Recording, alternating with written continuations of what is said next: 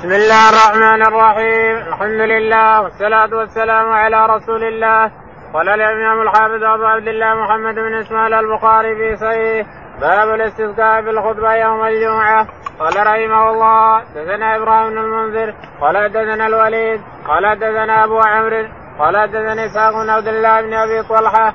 عن أنس بن مالك رضي الله عنه قال أصابت الناس سنة على عهد النبي صلى الله عليه وسلم. فبين النبي صلى الله عليه وسلم يخطب في يوم جمعة قام أعرابي فقال يا رسول الله هلك المال وجاء العيال ادعو الله لنا فرفع يديه وما نرى في السماء كزعة هو الذي نفسي بيده ما وضع حتى زار حتى زار السحاب امثال الجبال ثم لم يزل عن منبري حتى رأيت المطر يتحادر على لحيته على لحيته صلى الله عليه وسلم فمطرنا يومنا ذلك من الغد وبعد الغد. والذي يلي حتى الجمعة الأخرى فقام ذلك الأعرابي أو قال غيره فقال يا رسول الله تهدم البناء وغرق المال فادعوا الله لنا فرفع يديه فقال اللهم حوالينا ولا علينا فما يشير بيده إلى ناحيه من الساب إلا انفرجت وصارت المدينة مثل الجوبة وسأل الوادي قنا شهرا ولم يجي أحد من ناحية إلا حدث بالجود.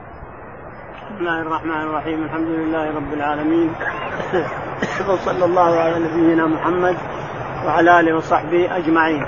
يقول الإمام البخاري رحمه الله في صحيحه باب الاستسقاء في الخطبه يوم الجمعة. الاستسقاء في الخطبه يوم الجمعة. وهذا هو السنة. الاستسقاء تطلب من الإمام أن يدعو الله أن يسقي الناس وهو يخطب في خطبته. هذا هو السنة. أو أنك تخرج بالناس إلى البر وتستسقي كما فعل الرسول عليه الصلاة والسلام. استسقى على الخطبة واستسقى في البر. أما أن نستسقي في التراويح فهذا لم يحصل لم يحصل من أحد من الصحابة ولا التابعين. لا فعله الرسول عليه الصلاة والسلام ولا فعله أحد من التابعين. في التراويح نستسقي من قال هذا ومن ابتدع هذا. يقول البخاري رحمه الله حدثنا إبراهيم بن المنذر. إبراهيم بن المنذر. قال حدثنا الوليد بن مسلم. الوليد بن مسلم. قال عن أبي عمرو الأوزاعي. عن أبي عمرو الأوزاعي قال عن إسحاق بن عبد الله بن أبي طلحة. عن إسحاق بن عبد الله بن أبي طلحة.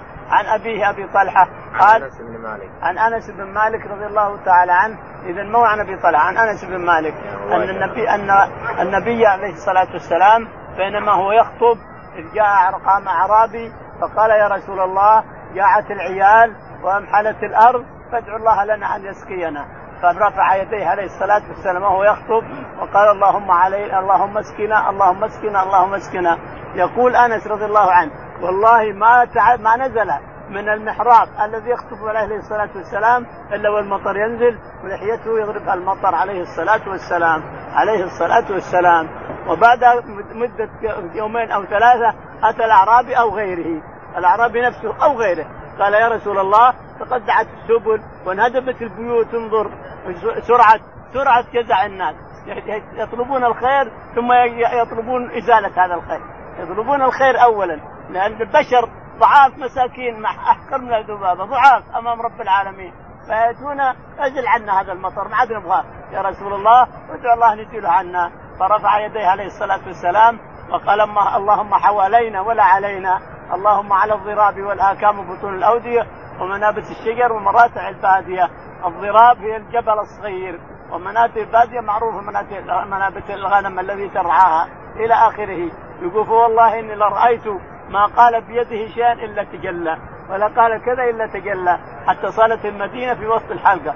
كأنها في حلقة في جوفة. كأن المدينة في حلقة تجلى. السماء السماء اللي على المدينة تجلى. وبقي اللي بعيد عنها مستدير عليها لا يزال في سحاب يتقطع يتقطع يتقطع خلاص. اللهم حوالينا ولا علينا. اللهم على الضراب والآكام بطول الجنة الأكم الطعس الرمل والضرب هو الجبل الصغير. على الضراب والآكام بطون الأودية ومنابت الشجر ومراتع البادية. قال جاء هذا في صحيح مسلم أو أنه يأتينا في البخاري الله أعلم نعم. ولم يجي أحد من ناحية إلا حدث يقول ولم يجي أحد من ناحية إلا حدث بالجود يعني بالمطر أن المطر غزير وأنه ينزل وبثت الأرض ورعى الغنم وطلع العشب وارغد الناس تلك السنة نعم. باب الإنصات يوم الجمعة والإمام يخطب وإذا قال لصاحب انصت فقد لغى وقال سلمان عن النبي صلى الله عليه وسلم ينصت إذا تكلم الإمام. قال رحمه الله حدثنا يحيى بن بكير. قال حدثنا الليث عن عقيل بن شهاب. قال أخبرني سعيد بن المسيب أن أبا هريرة رضي الله عنه أخبره أن رسول الله صلى الله عليه وسلم قال إذا قلت لصاحبك يوم الجمعة انصت والاسلام والإمام يخطب فقد لغوت. يقول البخاري رحمه الله باب إذا قال أنصت والإمام يخطب فقد لغى. حدثنا وقال سلمان الفارسي عن النبي صلى الله عليه وسلم انصت إذا تكلم. وقال سلمان الفارسي رضي الله عنه إذا قلت لصاحبك أنصت فقد لغوت. لفظة أنصت فقد لغوت. أو تعطس تقول الحمد لله أو شمتك يرحمك الله يا فلان أو كذا. كل هذا إذا كان الإمام يخطب يبطل صلاتك يبطل الأجر أجر الصلاة. يعني كأنك ما حصلت أجر الانسان فلا فلا نقول لك عيد الصلاة. حدثنا يحيى بن بكير. يحيى بن بكير قال قال حدثنا الليث. حدثنا الليث. قال حدثنا عقيل بن خالد. عقيل بن خالد. عن ابن شهاب. عن ابن شهاب الزهري قال عن سعيد بن المسيب. عن سعيد بن المسيب. عن أبي هريرة. عن أبي هريرة رضي الله تعالى عنه. نعم. إن رسول الله صلى الله عليه وسلم قال إذا قلت لصاحبك يوم الجمعة أنصت والإمام يخطب فقد لغوت. يقول أبو هريرة رضي الله تعالى عنه أن الرسول عليه الصلاة والسلام قال إذا قلت لصاحبك والإمام يخطب أنصت يعني اسكت فقد لغوت. ومن لغى فلا جمعة له. من لغى فلا جمعة يعني لا أجر للجمعة. أجره بالجمعة لغى ما له أجر. إنما ما نقول أعد. نعم. باب الساعة التي في يوم الجمعة. قال رحمه الله دفن عبد الله بن مسلم عن مالك عن أبي الزناد عن الأعرج عن أبي هريرة رضي الله عنه أن رسول الله صلى الله عليه وسلم ذكر يوم الجمعة فقال فيه ساعة لا يوافقها عبد مسلم وهو قائم يصلي يسأل الله تعالى شيئا إلا أعطاه إياه وأشار بيده يقللها. يقول البخاري رحمه الله باب الساعة التي في يوم الساعة الجمعة. التي في يوم الجمعة ويستجاب فيها الدعاء متى هذه الساعة؟ يقول رحمه الله حدثنا عبد الله بن مسلمة عبد الله بن مسلمة قال حدثنا مالك مالك قال عن أبي الزناد عن الأعرج. عن أبي الزناد عن الأعرج عن أبي هريرة رضي الله تعالى عنه أن النبي عليه الصلاة والسلام قال من وافق ساعة نعم. ذكر يوم الجمعة فقال فيه ساعة لا يوافقها عبد مسلم وهو قائم يصلي يسأل الله شيئا إلا أعطاه. يقول إن الرسول عليه الصلاة والسلام ذكر يوم الجمعة وقال لا يوفقها عبد في الجمعة ساعة. يستجاب الدعاء فيها لا يوفقها عبد مسلم يصلي إلا غفر له في هذه الساعة. والصلاة ما يكون انك تصلي الانسان. حتى لو انت جالس تقرأ القرآن في مسجد حتى لو انت تطوف بالبيت حتى لو انت جالس تذكر الله هذا تسمى صلاة. ما دام انك جالس في المسجد تذكر الله أو تقرأ القرآن أو تطوف بالبيت فإنك تسمى تصلي. فإذا نزلت الساعة هذه وافقت هذه الساعة غفر لك بإذن الله. ما فيها ساعة من وافقه يصلي غفر له. من وافق يصلي والصلاة عامة. الصلاة عامة. تصلي الإنسان نافلة تصلي فريضة تطوف بالبيت تقرأ القرآن تذكر الله. المهم أنك تصلي. حتى لو أنت في بيتك ما هو بس في المسجد حتى لو أنت في بيتك تقرأ القرآن أو تصلي أو شيء من هذا فإنك إذا وافقتها غفر لك. ففيها ساعة يقللها أبو هريرة والنبي عليه الصلاة والسلام يقللها. يعني أنها قد تكون من أول النهار وقد تكون عند حينما يخرج الإمام إلى الجمعة وقد تكون في آخر النهار. في اخر في اخر ساعة من النهار إلى آخر نعم. باب إذا نفر الناس عن الامام في صلاة الجمعة فصلاة الإمام بقي جائزة قال رحمه الله حدثنا معاوية بن قال حدثنا زايد عن حسين عن سالم بن أبي الجعد قال حدثنا جابر بن عبد الله رضي الله عنهما قال بينما نحن نصلي مع النبي صلى الله عليه وسلم إذا أقبلت عير تحمل طعاما فالتفتوا إليها حتى بقي مع النبي صلى الله عليه وسلم إلا اثنا عشر رجلا فنزلت هذه الآية وإذا رأوا تجارة أو لهوا انفضوا إليها وتركوك قائما. يقول البخاري رحمه الله باب إذا انفض الناس عن الإمام وبقي معهم رجال 12 نفر صحت الصلاة صحت الجمعة يعني وهذا هو دليل الأحناف على إن 12 تصح الجمعة 12 نفر تصح الجمعة أن عند الشافعي عند الشافعي رحمه الله وعند أحمد إذا كان ابتداء ابتداء قريه ابتدأوا الجمعة فلا بد من أربعين. أما إذا كان ما هو ابتداء وأرادوا أن يصلوا بعد ذلك ونقصوا قد يستسهل عندهم. لكن إذا كان ابتداء جمعة لابد من كمال أربعين لأول جمعة تجمع. بعد ذلك لو نقصوا لا بأس بذلك. أما الأحناف يقولون 12 تتم الجمعة فيها. 12 تتم. وبعض الأحناف يقول له ثلاث أمطار تتم بالجمعة إلى آخره. هذا عاد قول شاذ. الثلاثة قول شاذ. وأما 12 فقد يكون لهم دليل فعل الصحابة وانه ما بقى مع الرسول 12 نفر وهو قائم يخطب. يقول البخاري رحمه الله حدثنا معاوية بن عمرو. معاوية بن عمرو. قال حدثنا زائدة زائدة قال عن حسين بن عبد الرحمن. عن حسين عن عبد الرحمن لوزاعي عن عن سالم بن أبي الجعد عن سالم بن أبي الجعد قال عن جابر بن عبد الله. عن جابر رضي الله تعالى عنه أن النبي أن الناس أن النبي عليه الصلاة والسلام كان يخطب يوم الجمعة فأتت عير فيها أرزاق وفيها فلوس وفيها كذا والرسول عليه الصلاة والسلام يخطب الظهر. فسمعوا صوت البعارين وفيها وفيها أرزاق وفي والصحابة جاعانين رضي الله عنهم وأرضاهم. غالبهم جاعانين. فتركوا الرسول. خرجوا من المسجد وتركوا الرسول يخطب على المنبر واقف على المنبر يخطب عليه الصلاة والسلام ولم يبقى معه إلا قرابة 12 نفر أو أكثر أو أقل قليلا أو أكثر قليلا أو 12 تحديدا. يقول فلم يبقى معه إلا 12 نفرا. فلامهم الله تعالى وتقدس لامهم الله تعالى وتقدس. وإذا رأوا تجارة أو لهوا انفضوا إليها. انفضوا إليها وتركوك قائمة. قل ما عند الله خير من اللهو ومن التجارة والله خير الرازقين. ربنا يرزقكم إذا جلستم مع الرسول وسمعتم الخطبة عليه الصلاة والسلام. سمعتم خطبته. رزقكم الله أحسن من هذا. رزقكم الله وأعطاكم رزق أحسن من الرزق من الرزق اللي خرجتوه وتركتوا الرسول يخطب عليه الصلاة والسلام. فشاهد أنهم وإذا رأوا تجارة أو لهوا انفضوا إليها وتركوك قائما قل ما عند الله خير من اللهو ومن التجارة والله خير الرازقين تعالى وتقدس. يعني أن الله هو اللي يرزق ما هو أنتم. حتى لو جاء حتى لو جت التجارة لو جت العير ربما ما يصيبك شيء ربما ما تحصل بشيء. تطلع من المسجد وتحرم من الخطبة ولا يصيبك شيء. لأن العكس أنت بتصير توزع على الفقراء والمساكين ربما أنت ما يجي اسمك معهم من يدري؟ فلا تخرج الإنسان. ثق بربك تعالى وتقدس وتوكل عليه واسمع الخطبة وربك هو الرازق تعالى وتقدس نعم. باب الصلاة بعد الجمعة وقبلها قال رحمه الله حدثنا عبد الله بن يوسف قال أخبرنا مالك النافي عن عبد الله بن عمر رضي الله عنهما أن رسول الله صلى الله عليه وسلم كان يصلي قبل الظهر ركعتين وبعدها ركعتين وبعد المغرب ركعتين في بيته وبعد العشاء ركعتين وكان لا يصلي بعد الجمعة حتى ينصرف يصلي ركعتين. يقول البخاري رحمه الله باب الصلاة بعد الجمعة وقبلها. الصلاة بعد الجمعة وقبلها، يعني هل هناك شيء يصلى راتب مثل الظهر والعصر والمغرب والعشاء والفجر مثل راتب؟ الرواتب عشر وأحيانا تكون 12 فإذا كان قبل الظهر ركعتين وبعد ركعتين صارت 12 وإذا كان لم يصلي قبل بعد الظهر شيء صلى قبل الظهر ركعتين وبعد المغرب ركعتين وبعد العشاء وقبل الفجر صارت عشر. فأما أن تكون عشر الرواتب عشر هذه المؤكد. وإن صليت ركعتين بعد الظهر صارت صارت 12 فأنت حر تصلي 12 أو تصلي. هذه رواتب. رواتب يعني مؤكدة سنن مؤكده رواتب. ما ينبغي المسلم أن يتركها. لا هي ولا الوتر. ما ينبغي للمسلم أن يترك الوتر ولا ينبغي للمسلم أن يترك الرواتب العشر هذه لأنها مؤكدة ولازم عليها الرسول عليه الصلاة والسلام. لكن الجمعة هل لها شيء؟ هذا الباب. باب هل الجمعه صلاة قبلها أو بعد؟ تقول لا. الجمعة ما لها صلاة لا قبلها ولا بعدها. لكن إذا دخلت المسجد لازم تصلي سنة المسجد. إذا دخلت المسجد حتى ولو اليوم نخطب لازم تصلي تحية المسجد. ما تسمى انها للجمعه الجمعة. ما لها شيء. تصلي تسليمة تسليمتين ثلاث تسليمات انت حر يا الإنسان. كذلك إذا انصرفت من الجمعة تصلي تسليمة تسليمتين ثلاث تسليمات أنت حر يا الإنسان.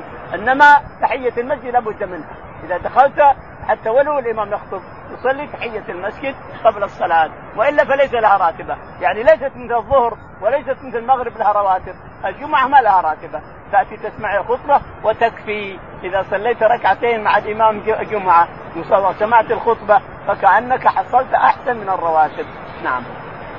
قال حدثنا عبد الله بن يوسف. يقول البخاري رحمه الله حدثنا عبد الله بن مسلمة قال حدثنا مالك. مالك الإمام قال حدثنا نافع عن ابن عمر. نافع عن ابن عمر أن النبي عليه الصلاة والسلام نعم. كان يصلي قبل الظهر ركعتين وبعدها ركعتين. كان يصلي قبل الظهر ركعتين وبعدها ركعتين وبعد وبعد المغرب. ركعتين وبعد وبعد العشاء. ركعتين وقبل الفجر ثنتين. كم صاروا؟ صاروا 12 فإن لم تصلي بعد الظهر صاروا عشر.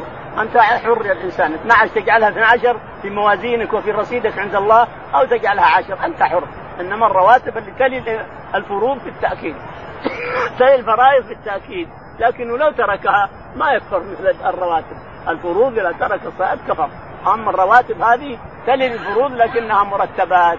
لازم عليها عليه الصلاة والسلام هي والوتر. الوتر لازم عليه والعشر هذه لازم عليها. فالشاهد أن الجمعة ليس لها من الرواتب هذه شيئا. نعم. وكان لا يصلي بعد الجمعة حتى ينصرف ويصلي ركعتين. وكان عليه الصلاة والسلام لا يصلي بعد الجمعة شيئا لأنه إذا دخل على طول المنبر ما يمكن أما إذا انتهى ذهب إلى بيته يصلي ركعتين كما ورد في البخاري. باب قول الله تعالى فإذا قضيت الصلاة فانتشروا في الأرض وابتغوا من فضل الله قال رحمه الله حدثنا سعيد بن أبي مريم قال حدثنا أبو غسان قال حدثنا أبو حازم عن سالم بن سعد رضي الله عنه قال كانت فينا امرأة تجعل على أربها في مزرعة لا سلغا فكانت إذا كان يوم جمعة تنزع أصول السلك فتجعله في قدر ثم تجعل عليه قبضة من شعير تطحنها فيكون أصول السلك عرقه. وكنا ننصرف من صلاة الجمعة فنسلم عليها فتقرب فتقرب ذلك الطعام إلينا. فنلعقه وكنا نتمنى يوم الجمعة لطعامها ذلك. يقول البخاري رحمه الله باب قول الله تعالى فإذا قضيت الصلاة فانتشروا في الأرض باب قول الله تعالى فإذا قضيت الصلاة فانتشروا في الأرض وابتغوا من فضل الله. ابتغوا دور الرزق دور رزقك الإنسان. انتشر ودور رزقك. وأتى بقصة المرأة رحمه الله. أم قرفة كانت تسوي عصيدة يسمونها مع سلك. سلك الخضار هذا اللي ينبت في الأرض. خضار سلك. وجزر ولفت وما إلى ذلك. تسوي من تختار السلك تزرعه في أرضها وفي مزرعتها. ثم إذا جاء يوم الجمعة جمعت منه كثير. ثم حطته بقدر. ثم طبخته قليلا. ثم أتت بشعير قد طحنته. ثم عصدته عليها. ثم تقدمه لمن أتى انتشر من الأرض. وإذا قضيت الصلاة فانتشروا في الأرض وابتغوا من فضل الله. يقول البخاري رحمه الله حدثنا سعيد بن أبي مريم. سعيد بن أبي مريم قال حدثنا أبو غسان. أبو غسان المسمعي قال حدثنا أبو حازم. أبو حازم الصغير قال عن سالم بن سعد. عن سالم بن سعد الساعدي رضي الله عنه قال كانت فينا امرأة تجعل على أرضها في مزرعة لا سلك. يقول سأل كانت فينا امرأة من الأنصار رضي الله عنها وأرضاها تجمع سلك من أرضها ثم تطبخه ثم تعصد عليه طحين من الشعير يقول فكنا نتمنى الجمعة علشان هذا القدر. يقول نتمنى يوم الجمعة علشان ننتشر منها ونأتي لها نسلم عليها وتقدم لنا هذا الطعام. يقول ما عندي ألذ من يقول بالصحابة ينتبونها ويسلمون عليها ثم تقدم بصحون يحطوا بصحون يلعقون لعب يلحسون لحم بأصابعهم. يقول رحمه الله فأتينا فإذا انتشر انتهت الصلاة خرجنا إلى هذه العجوز.